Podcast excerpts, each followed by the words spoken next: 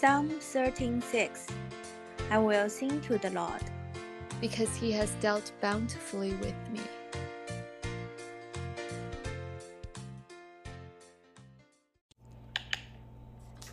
Gentle and lowly, the heart of Christ for sinners and sufferers. Day 13 Why the Spirit? I will ask the Father, and he will give you another helper. John 14, verse 16. This is a book about Christ, the Son, the second person of the Trinity. This is a book about Christ, the Son, the second person of the Trinity. But we must be careful not to give the impression that what we are seeing in Christ is somehow out of step with the Spirit and the Father. Rather, the Son, being manifest in the flesh, expresses the and utters but what was in the heart of all the three, uh, all the three. So we will give a chapter to each, asking what the Bible teach, teaches about how the heart of Christ relates to the Spirit and then to the Father. We will take the Spirit in this chapter and the Father in the next. What is the role of the Holy Spirit? What does uh, He actually do? There are many valid biblical answers to that question. The Spirit regenerates us.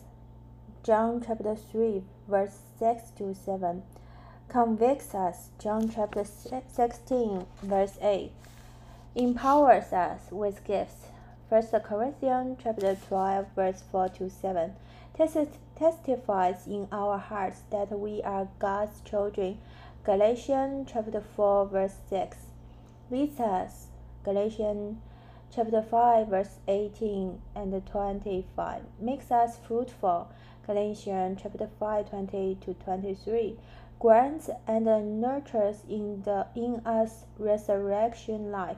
Romans chapter 8 verse 11 enables us to kill sin.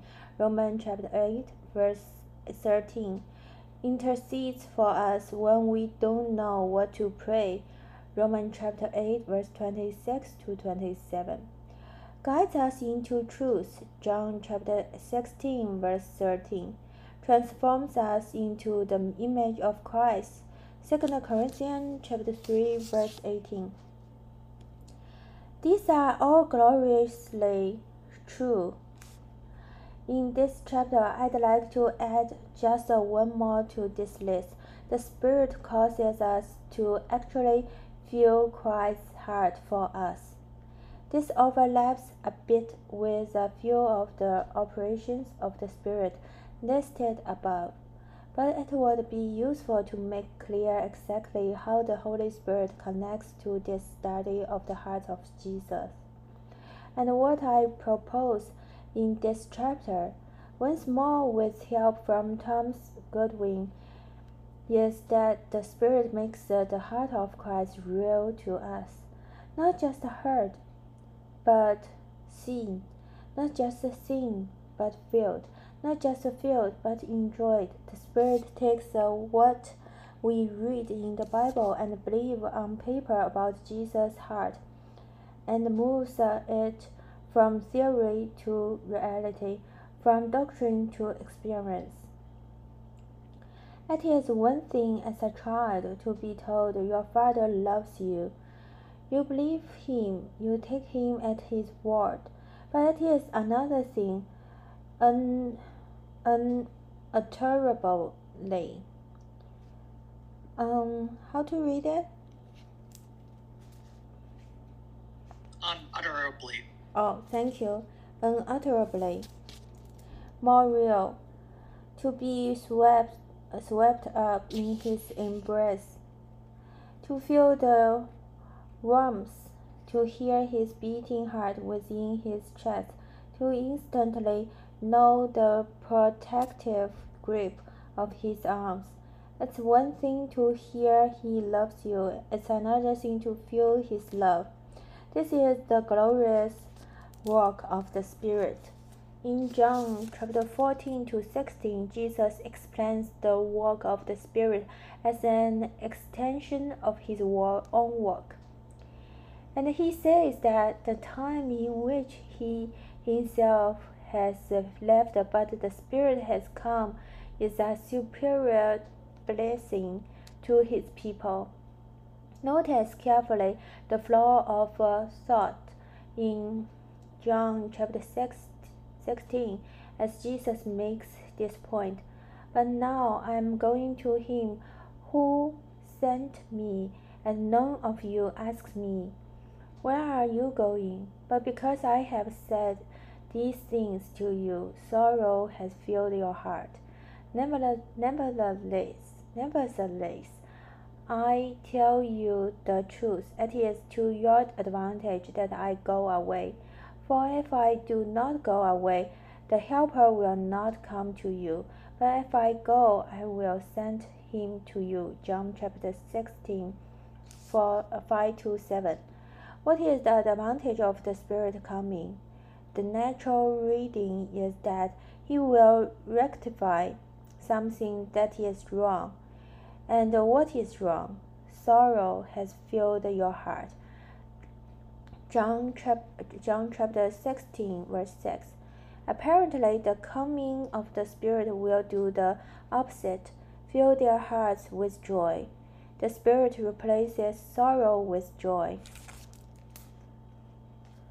The disciples were sorrowful because Jesus was leaving them. He had uh, befriended them and embraced them into his heart. So they thought that Jesus leaving mean Jesus' heart leaving.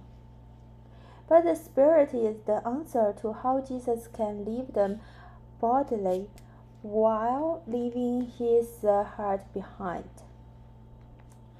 The Spirit is the continuation of the heart of Christ for his people after the departure of Jesus to heaven. Reflecting on the passage in John chapter 16, Goodwin presses into the marrow of what Jesus is saying to his disciples. My Father and I have but only one friend, who lies in the bosom of the of us both. What is who lies who lies in the bosom of us both? Hello, Chu Jun. Um, lying in the bosom. Bosom is like chest, so lying 在他的怀抱里. Oh, great. Who lies in the bosom of us both and uh, proceeds from us both? The Holy Ghost and in the meantime I will send him to you. He shall be a better comforter unto you than I am to be. He will comfort you better than I shall do with my bodily presence. In what way is the Spirit a superior comforter to God's people?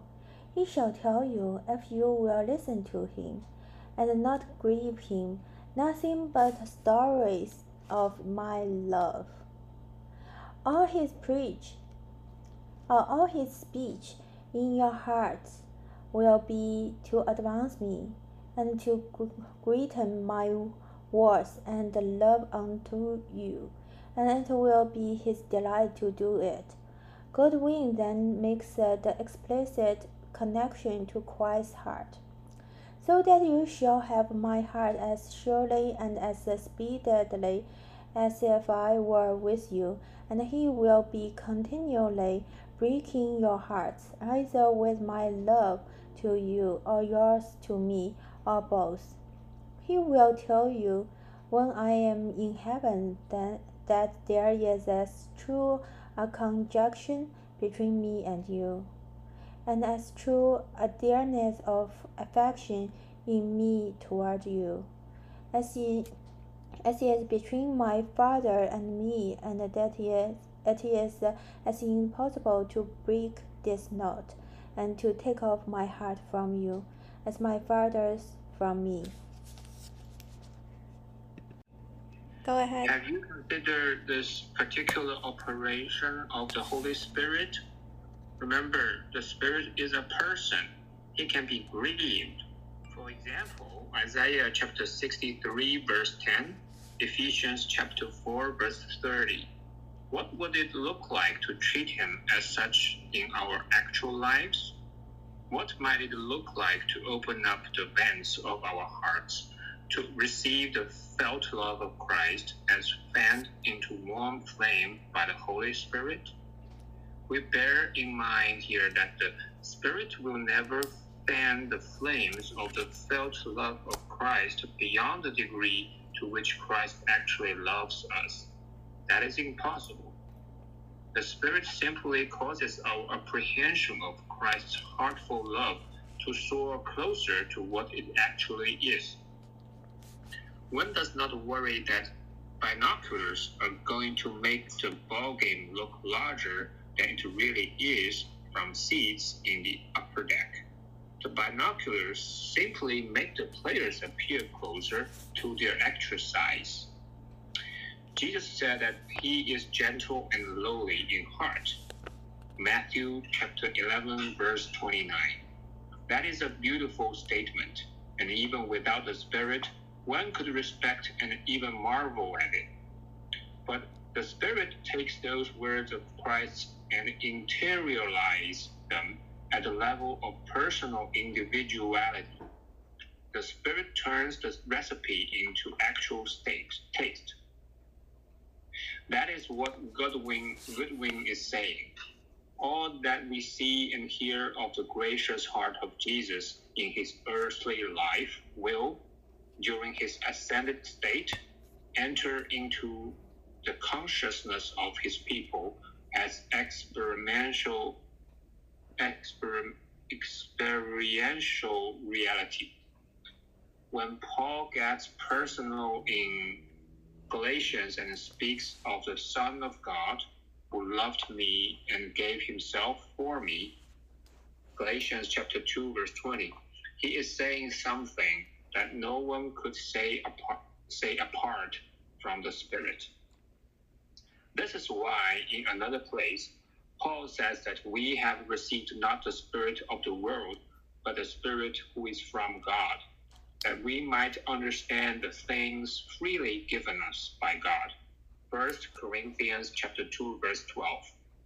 To grasp the role of the Holy Spirit, according to this text, we must bear in mind that the Greek word under, underlying understood, oida, should not be restricted to merely intellectual apprehension.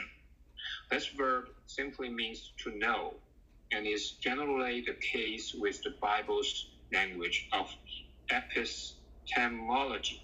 Knowing here is something holistic, not less than intellectual apprehension, but more. It is experiential knowing, the way you know the sun is warm when you stand with your face raised to the sky on a cloudless June day.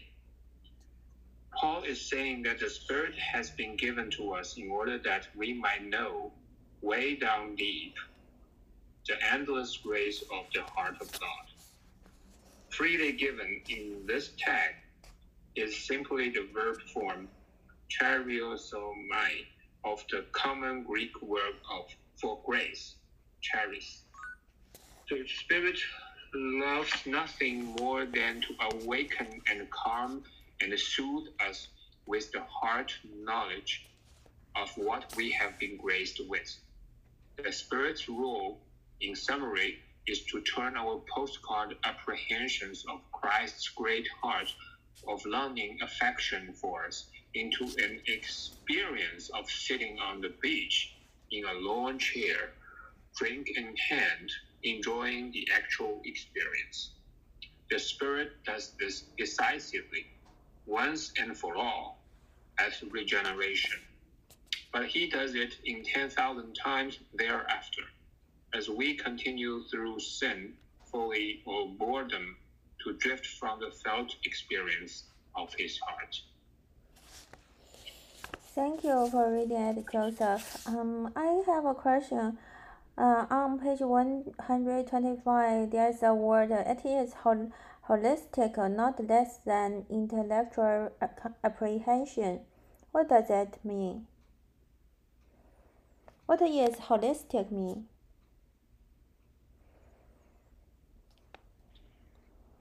Um, can you repeat the sentence? Where is it again? 125. Uh, it's uh, the last uh, five uh, line, the, the, the button of the five, last five line, I think. And they say, knowing here is uh, something holistic, not less than intellectual apprehension, but more.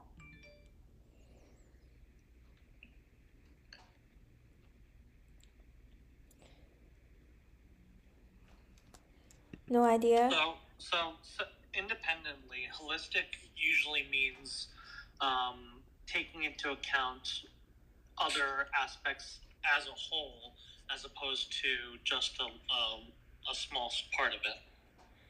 Oh, I see. Oh, okay. Yeah. So, um, okay, great. So I will ask the Father, and He will give you another helper. Here is Holy Spirit. Is anything today stand out to you?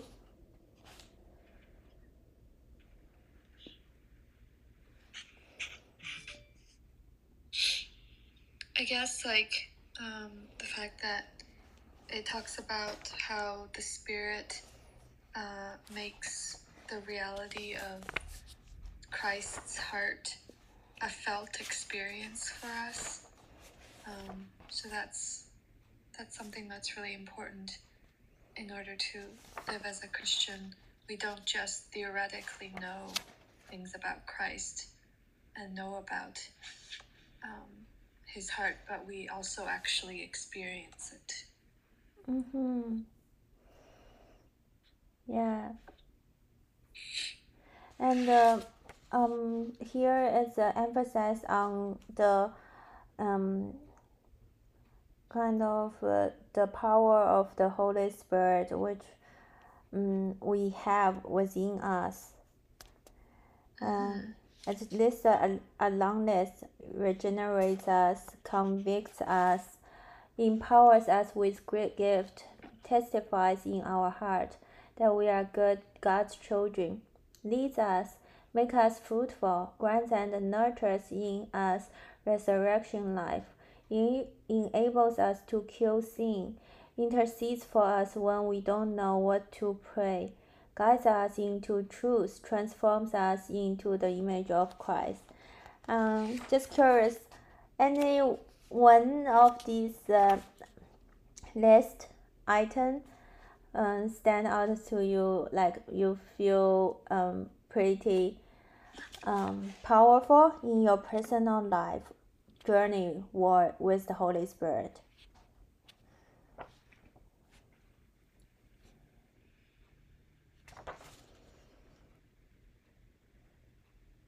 Maybe intercedes for us when we don't know what to pray. Uh huh. I often don't know what to pray, but I know that the Spirit prays for me. Uh huh. Yeah. It's true. Yes, sometimes I don't know what to pray as well. Uh, I, I, I'm afraid my prayer is too dry. So, uh, for example, recently I bought a book, uh, How to Pray for Your Parents. I look, look for this book for so long. Finally, find one. So I know how to pray for my parents specifically. Yeah. Nice.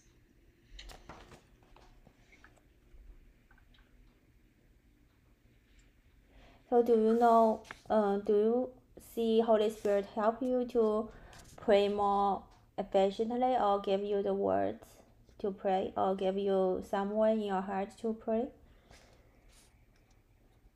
Mm-hmm. Yeah. To me, the Holy Spirit, many of the time, is that when I sin against God, the Holy Spirit will warm me in my heart and rectify and make me, uh, you know, it's a kind of disciplinary rule. And Mm-hmm. I know which one maybe guide us into truth, Mm-hmm.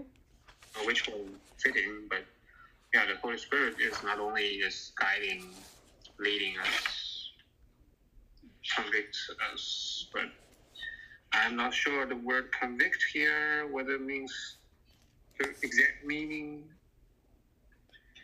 John 16, chapter 16. Eight. Yeah, I think uh, um, based on what you say, Holy Spirit help you to transfer you into the image of Christ, right? Because uh, you are able to see what is uh, the sin against God through the Holy Spirit, and uh, you are you could um, be transformed and be convinced by Holy Spirit to Correct. live live in the light. Yeah. I found in John chapter 16, verse 8.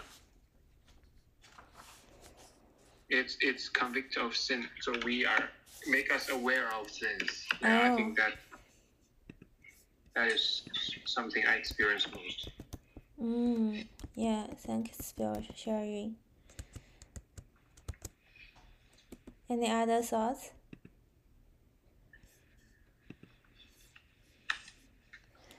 I think right now we are in the era of spirit, right? Because Jesus has ascended to the heaven. Mm-hmm. So this, when we pray to Jesus, we're praying to this, praying to to this Holy Spirit. Mm-hmm. Uh, it's not separable. It's deep. Um, you know, the Holy Spirit is the third person, but in, it's uh, uh it's um, uh, I, I don't know how to say it. It can be very deep to describe the function of Holy Spirit. Mm, Um, the counselor. The, yeah, what do you call it? the helper. Yeah. The one thing uh, stand out to me is on page 123, it says the Spirit replaces sorrow with joy. The disciples were sorrowful because Jesus was leaving them. He had befriended them and embraced them into his heart. So they thought that Jesus leaving means Jesus' heart leaving.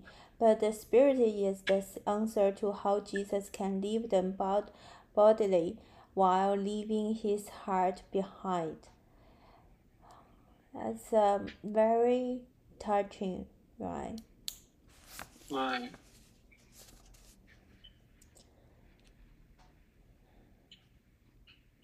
Does that remind uh, you, uh, uh, remind you guys at any moment of leaving?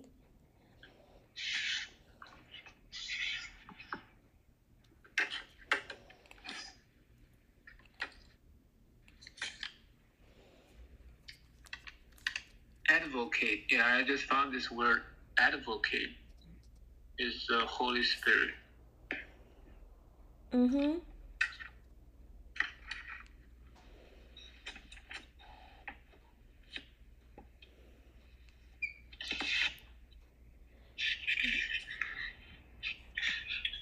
Yeah, to me, I mean, the earlier, the easier way to understand the Holy Spirit is that Jesus, uh, without the flesh, is uh, living in us, is urging us, is teaching and leading, guiding, and comforting us. So Mm-hmm. it's, it's a real person, but it's just without the human forms. Mm-hmm. Yeah. So actually, it's a good thing, right? Because uh, when Jesus was on earth, uh, not everyone has the Holy Spirit to um, live with, and uh, although Jesus left, but he leave, he left behind us his heart, the Holy Spirit, so we are able to have his uh, present presence all the time. Right. Amen. Just like your father and mother, what, although they are not living with you, but they are love, they love you, and you can feel that. Yeah, their heart is always with us. Right. Mm-hmm. Yeah. Any thoughts for today's discussion?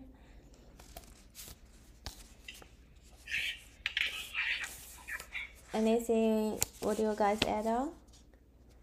We have a pretty short passage today. Why the spirit?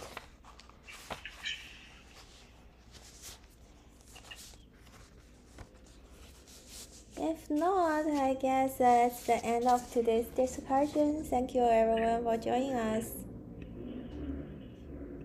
Thank you. Oh, that's it?